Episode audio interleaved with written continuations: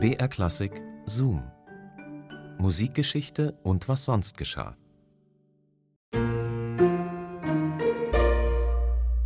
Hallo und herzlich willkommen zu unserem Podcast Zoom Musikgeschichte und was sonst geschah.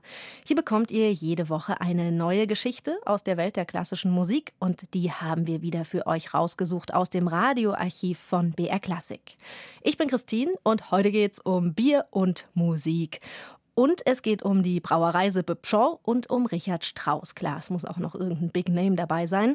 Und man weiß es ja aus der Musikgeschichte und man weiß es auch aus dem Hier und Jetzt. Viele Komponisten oder einige Komponisten trinken und essen gerne. Und ja, da gibt es so ein paar Beispiele. Zum Beispiel Rossini, der war ein leidenschaftlicher Koch. Der hat zu seinen Menüs sogar selbst den passenden Wein rausgesucht. Und auch Brahms war angeblich ein großer Weinliebhaber. Und Liszt zum Beispiel auch. Der hat es aber in seinen letzten Lebensjahren auf jeden Fall übertrieben mit dem Alkohol. Und wir wollen heute mal schauen, wie eigentlich Richard Strauss zu Bier und Alkohol stand. Das erfahrt ihr jetzt.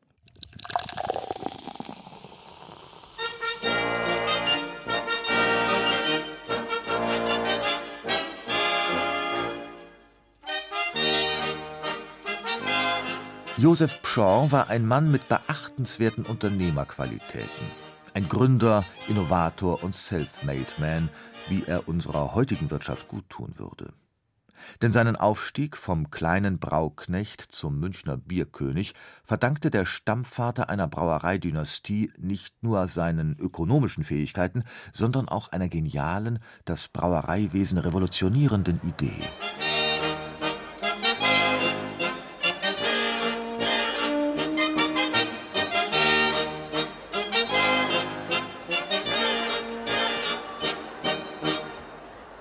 Aller Anfang ist eine Hochzeit. 1793 reicht der 23-jährige Josef Pschorr der Tochter des Brauherrn Peter Paul Hacker die Hand fürs Leben und erwirbt damit das Haus und die Braustätte des Herrn Schwiegerpapa. Ende des 18. Jahrhunderts gibt es in München etwa 50 Brauereien, allesamt bescheidene Familienbetriebe, die vor allem ein Problem plagt. Wie lässt sich der Gerstensaft so lagern, dass er konstant gekühlt lange haltbar bleibt? Josef Pschorr findet die Lösung. Er errichtet im Westen des heutigen Hauptbahnhofs die Hackerbierfestung. Deutschlands größten Lagerkeller mit einer Grundfläche von 4000 Quadratmetern und einer Lagerkapazität von 35.000 Hektolitern. Dies eröffnet Josef Pschorr ungeahnte Produktionsmöglichkeiten. Aus einem kleinen Unternehmen wird ein international agierender Konzern. So transportieren Fuhrwerke die Fässer der Münchner Brauerei über die Alpen nach Genua, von wo sie per Schiff in die ganze Welt exportiert werden. Josef Pschorr, dessen Marmorbüste in der Ruhmeshalle der Bavaria aufgestellt ist, hat auch musikgeschichtliche Bedeutung. Nein, nicht als aktiver Musiker, sondern als Urgroßvater eines großen Komponisten. Es ist Richard Strauss, der 1864 in einer verwinkelten Mansardenwohnung über den Pschorrbräu-Bierhallen das Licht der Welt erblickte.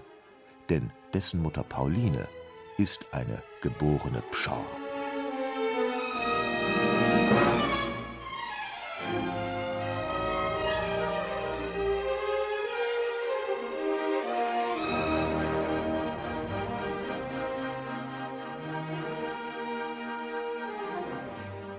Er stamme aus der Hefe des Volkes, hat Richard Strauss mit dem für ihn so typischen Hintersinn immer wieder gerne über seine Herkunft gesagt.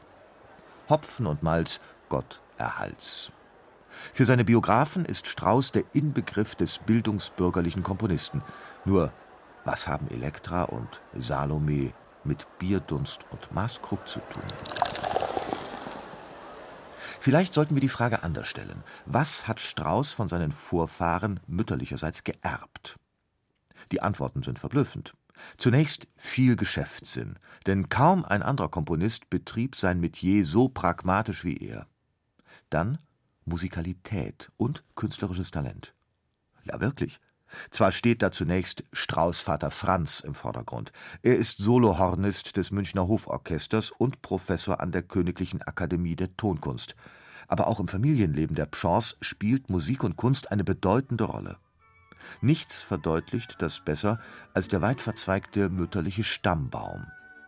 In ihm entdecken wir zum Beispiel den Dichter Ludwig Ganghofer, den Maler Karl Spitzweg, dessen Neffe Richard Strauss erster Verleger wird, oder die Architekten Gabriel und Emanuel von Seidel.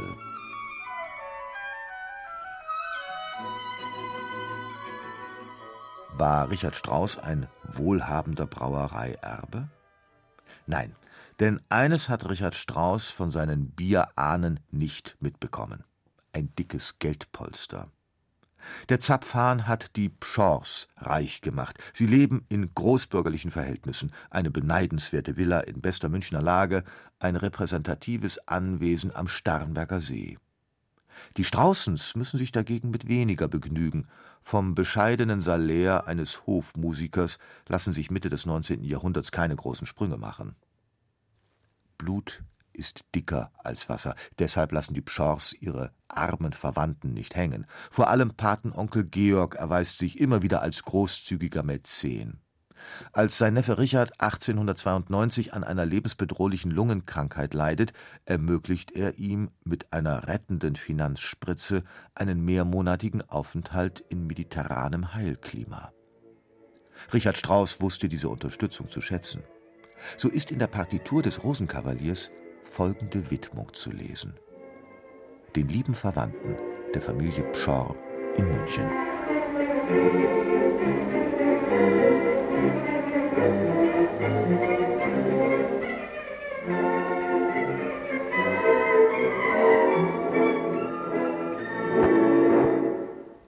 Markus Vanhöfer über Richard Strauss und seine bierreiche Verwandtschaft, die Pschorr-Familie.